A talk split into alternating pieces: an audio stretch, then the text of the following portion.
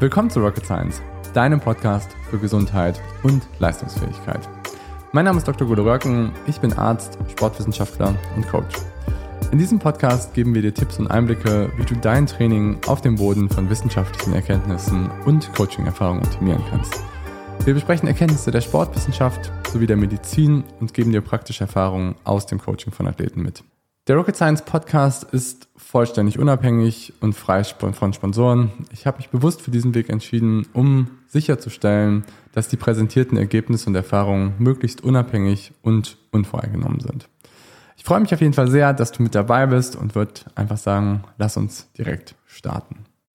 Moin Leute und willkommen zu Rocket Science. Heute sprechen wir über das spannende Thema Intermittent Fasting für Athleten Do's and Don'ts oder auf Deutsch Intervallfasten für Athleten. Was macht Sinn? Was macht keinen Sinn? Was sind die Herausforderungen für viele Athleten? Was sind auch so die Dinge, die man, die man beachten sollte, wenn man das Ganze durchführen möchte? Was sind aber auch so die Health Benefits? Also was, wie kann einem auch vielleicht intermittierendes Fasten helfen, ähm, eben besser zu werden, leistungsfähiger zu werden und auch seine Gesundheit auf ein neues Level zu heben? Okay. Gut, ich würde sagen, lasst uns mal anfangen mit den, ähm, mit den Herausforderungen für Athleten. Weil ähm, ich es sehr, sehr wichtig finde, dass man hier, sage ich mal, einsteigt. Bevor ich aber da rein einsteige, erstmal so ganz kurz als Einführung, was ist genau Intervallfasten? Was ist genau intermittierendes Fasten?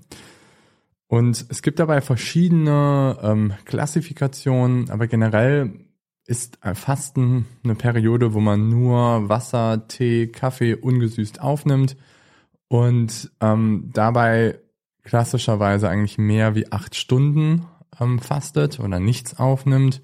Ich würde sagen, dann geht's eigentlich erst los mit den positiven Effekten vom Fasten.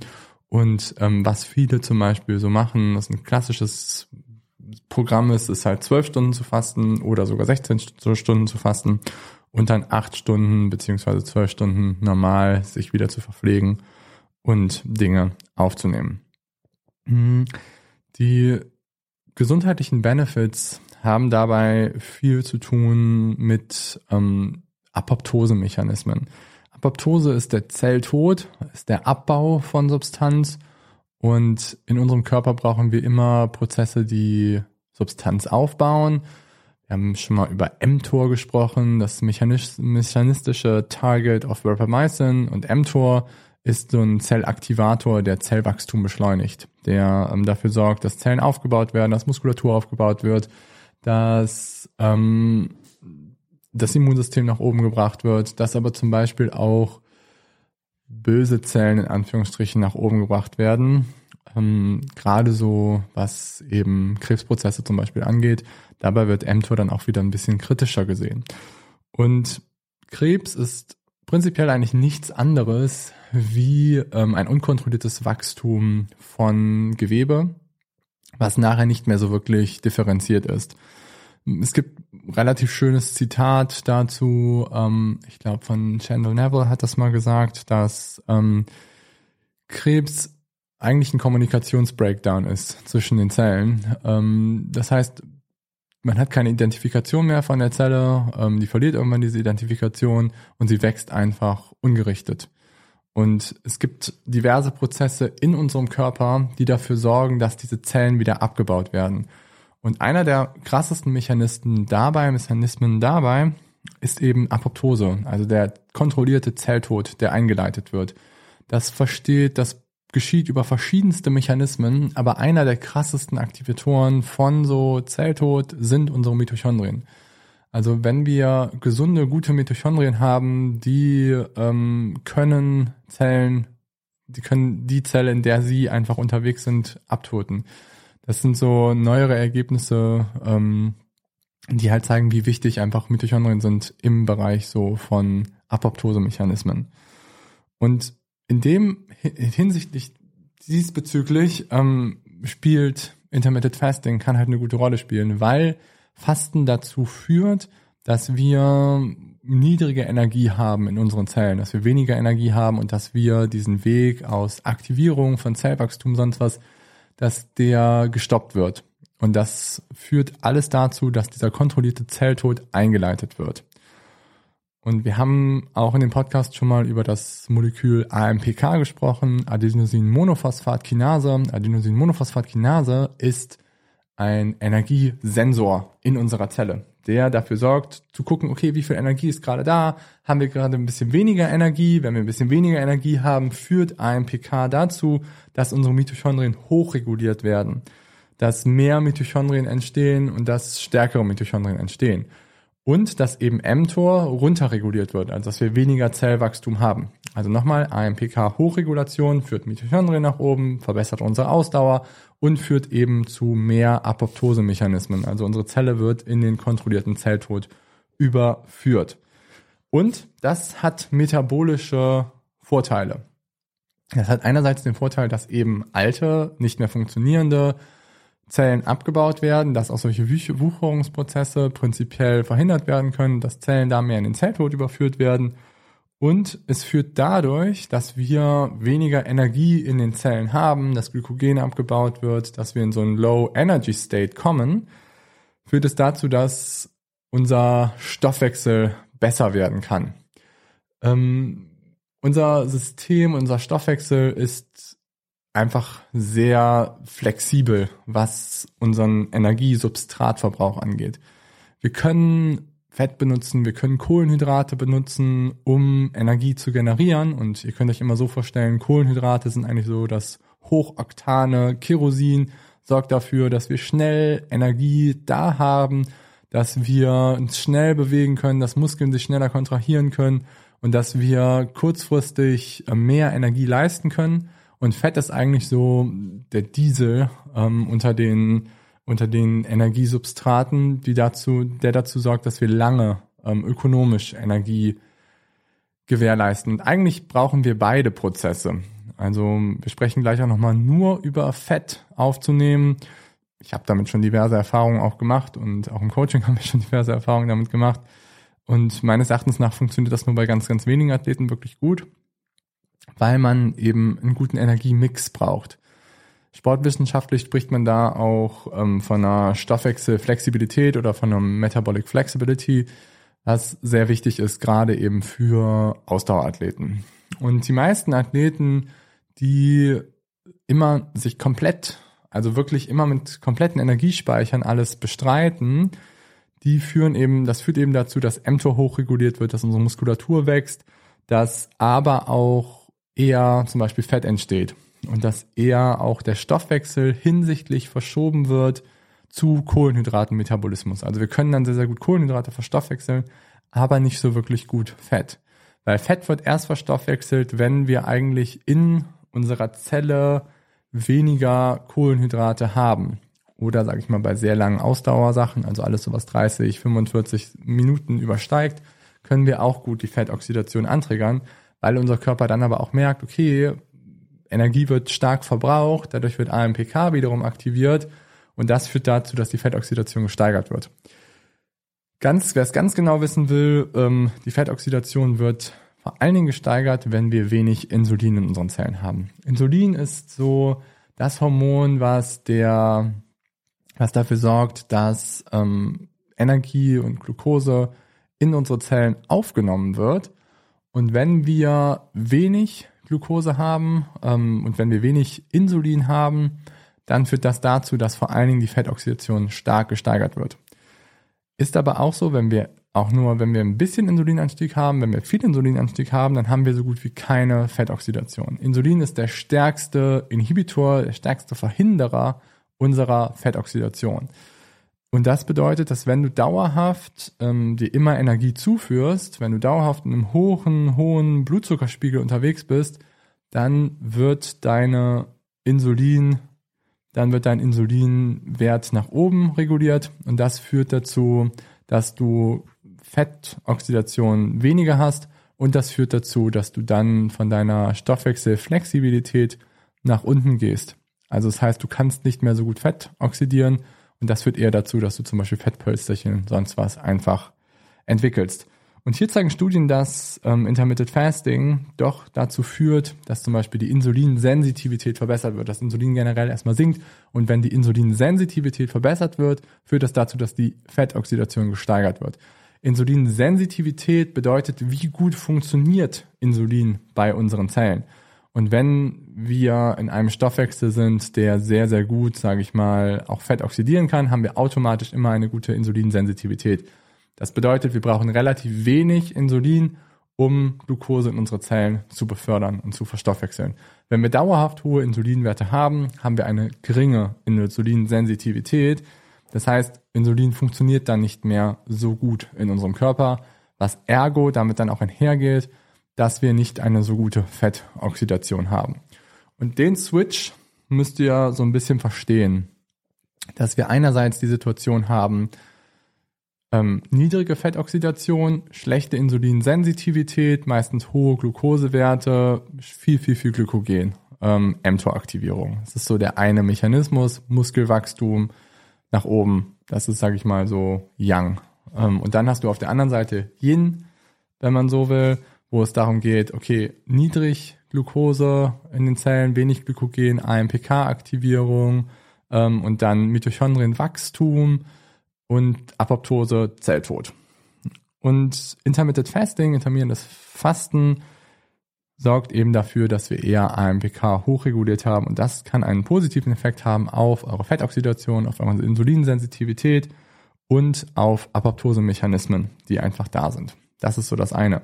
Und das führt natürlich dazu, dass wir auch vor allen Dingen so was viszerales Fettgewebe und sowas angeht, ähm, da dran arbeiten können. Und ähm, zum Beispiel, Studien zeigen das auch und ich sehe das auch so, dass es manchmal auch deutlich einfacher ist, ähm, einfach nichts zu essen.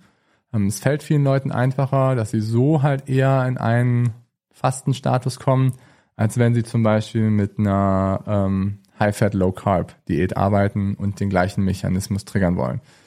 Eine, eine High-Fat, Low-Carb-Diet oder Low-Carb-Diet ähm, zielt auf ähnliche Mechanismen drauf an. Dass wir auch hier sagen, wir entleeren unsere Glykogenspeicher, wir entleeren unsere Energiespeicher und nehmen halt nur noch Fett auf, führt dann dazu, dass hier auch AMPK prinzipiell hochreguliert wird und wir dadurch Effekte haben eben auf Apoptose, auf Mitochondrienstoffwechsel.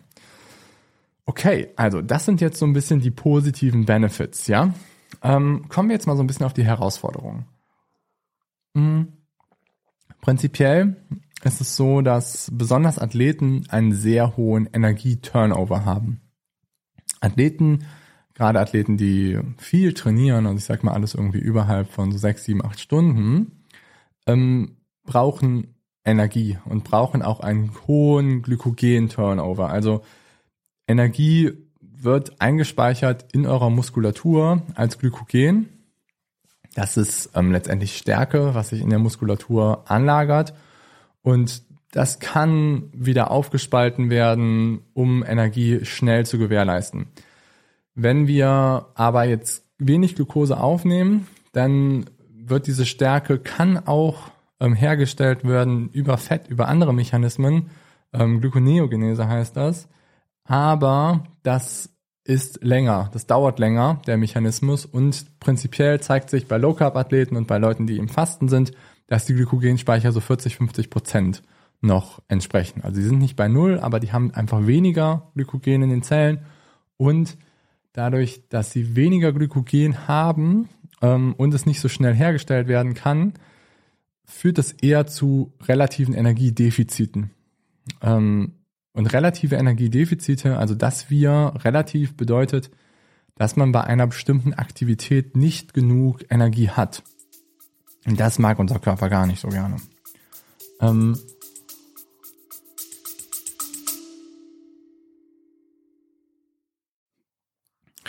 Kurze Unterbrechung in eigener Sache.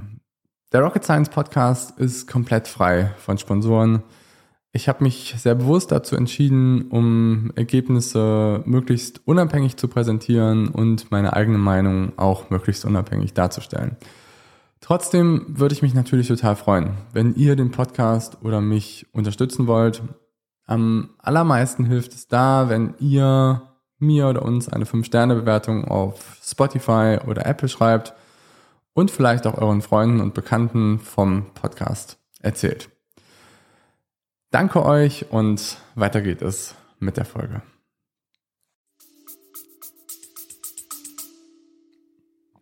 Wir sind ein Säugetier, was einen krassen Metabolismus hat, was Energiesensitivität und Energieverfügbarkeit einfach darstellt. Unsere gesamten evolutionären Mechanismen sind darauf getrimmt, eigentlich genug Energie zur Verfügung zu haben. Und dabei halt auch, ja, ich sag mal, Low Intensity, also niedrigintensive Belastungen können wir gut mit Fett einfach durchführen. Mittelintensive Belastungen sind schon schwieriger nur mit Fett durchzuführen ähm, und hochintensive können wir prinzipiell nicht nur mit Fett durchführen. Ähm, jeder, der dir jetzt sagt, dass man mit einem mit einer High Carb Diet ein anständiges High Intensity Training durchführt, ist sehr schwierig. Habe ich auch diverse Erfahrungen mitgemacht, klappt eigentlich nicht und zeigen auch die Studien, wenn man ehrlich ist, wenn man genau hinguckt, wo die sich auch bewegen, ähm, in welcher Intensität und in welcher Belastungsstufe, zeigt sich ganz genau, dass es bis zu einem gewissen Grad noch ganz gut funktioniert, darüber hinaus aber eigentlich nicht. Ähm, und deswegen führt eben, sage ich mal, wenn man jetzt ähm, sich fastet, werden diese Energiespeicher entleert. Und das kann eben zu einem relativen Energiedefizit führen. Und so ein relatives Energiedefizit führt dazu, dass gerade so Sexualhormone ganz krass verbraucht werden. Dass unser Körper in so einen adrenergen Zustand überführt wird. Also wir haben eher Panik, wir haben irgendwie alles wird aktiviert. Das fühlt sich erstmal so an wie so ein Rausch. Das kann sich erstmal gut anfühlen. Langfristig gesehen führt es aber dazu, wie gesagt, Testosteron wird abgebaut, ähm, wird, wirkt sich nicht so gut auf dein gesamtes Zellwachstum aus. Also gerade so Knochenstoffwechsel wird angegriffen, Muskulatur wird angegriffen. Ähm, einfach weil der Körper probiert, irgendwoher noch Energie zu bekommen, weil er es nicht zugeführt bekommt über Kohlenhydrate. Und das kann dann in ein relatives Energiedefizitsyndrom münden. Und dieses relative Energiedefizitsyndrom geht einher mit Zyklusproblemen bei Frauen, mit Libidoproblemen bei Männern, Libidoproblemen auch bei Frauen mit Knochenstoffwechselstörungen, mit ähm, keiner Trainingsanpassung mehr und mit einer depressiven Verstimmung. Und ein Red S, wie man es so schön sagt, relatives Energiedefizitsyndrom, ist etwas, was wir definitiv vermeiden wollen als Athlet, als Athletin. Und deswegen hier muss man aufpassen mit Intermittent Fasting, dass man nicht in diesen Stoffwechsel zu sehr reingeht und dass man nicht eben dann in so relative Energiedefizite geht. Das heißt, lange Einheiten tabu, High Intensity Sets tabu, ähm, wirklich Medium Intensity Sets, die lange sind, ohne gefühlt zu werden, sind definitiv tabu in diesen Fastenzeiten. Also wenn ihr es dann umsetzen wollt, dann könnt ihr sagen, okay, ich habe zum Beispiel so eine Sache mit 16 zu 8, mache das irgendwie dreimal die Woche und die anderen Zeiten ernähre ich mich normal und in der Zeit, wo ich halt irgendwie faste, mache ich vielleicht mal ein 30 bis 45 Minuten Low Intensity Training wirklich, wirklich low, also eher so Zone 1 unter 70, 75 Prozent von der maximalen Herzfrequenz, damit ich auch wirklich nur probiere, auch großteils Fett zu verbrennen und eben auch nicht meine Glykogenspeicher krass anzugreifen. Das heißt, für Athleten ist halt so, bei Intermittent Fasting, für wirklich gute Athleten ist es das Problem, dass einfach die Performance krass sinkt dadurch. Und ähm, dabei eben kann es gerade so auch im Bereich so der V2 Max High Intensity Sessions und so sind, sind nicht wirklich durchzuführen, wenn man wirklich das auch umsetzt mit High Intensity Training und wenn man auch wirklich so probiert, bei 88 bis 90 Prozent der V2 Max da hinzukommen. Und das ist eben dann problematisch für wirklich Hochleistungsathleten, die dann so ein bisschen mit Intermittent Fasting arbeiten wollen. Und hier würde ich auch sagen, gibt es dann einfach auch bessere Möglichkeiten, anstatt das dauerhaft durchzuführen, wo man vielleicht sagt, okay, an meinem Ruhetag zum Beispiel achte ich darauf, dass ich ein zwölf Stunden Fastenfenster habe, wo ich mich aber auch vorher wirklich gut verpflege. Und dann habe ich, sage ich mal, zwölf bis 16 Stunden, man kann auch 16 Stunden machen, wo ich dann vielleicht nichts esse, um diese Apoptose-Mechanismen mitzunehmen und, sage ich mal, um da so ein bisschen ähm, den Gesundheitsbenefit aufzubauen und vielleicht einen gewissen Effekt zu haben auf das ähm, viszerale Fettgewebe. Wichtig dabei ist aber auch wirklich hier zu gucken, wie fühlt sich das für einen an? Werde ich müde? Habe ich sehr viele harte Sessions gerade drin? Ist das wirklich realistisch, das einzubauen? Oder führt das eher zu Problemen? Für nicht ganz so hochleistungsfähige Athleten macht es durchaus Sinn, auch mit Intermittent Fasting zu arbeiten, um die eben besprochenen Effekte zu erreichen. Also einen Effekt zu haben aufs viszerale Fettgewebe, einen Effekt zu haben auf mTOR, dass es runterreguliert wird und dass es vielleicht dir auch einfacher fällt, ähm, nichts zu essen in der Zeit, ähm, um dieses Fasten, ja, Fenster zu haben. Und da würde ich, sage ich mal so, empfehlen, dass du vielleicht mal so mit drei Tagen in der Woche das Ganze machst und dass du, wenn du die Tage hast, wo du es halt durchführst, dass du da dann so 30, 45 Minuten Einheiten vielleicht an dem Tag baust. Und das eignet sich halt sehr, sehr gut für Athleten, für Athletinnen, die so ein bisschen Probleme haben, gerade mit viszeralem Fettgewebe, die halt merken, okay, ich habe ein bisschen Bauch, ich habe ein bisschen da aufgebaut und ich will das gerne loswerden und probiere mit so einer Struktur zu arbeiten, um meine Stoffwechselflexibilität nach oben zu bringen und dadurch eben dann auch an meinem, um an meinem viszeralen Fettgewebe zu arbeiten. Was man hier noch einsetzen kann, ist ähm, so ein bisschen auch einen oralen Glukosetoleranztest. Der orale Glukosetoleranztest sagt viel darüber aus, wie stark so dein Stoffwechsel gestresst ist gerade.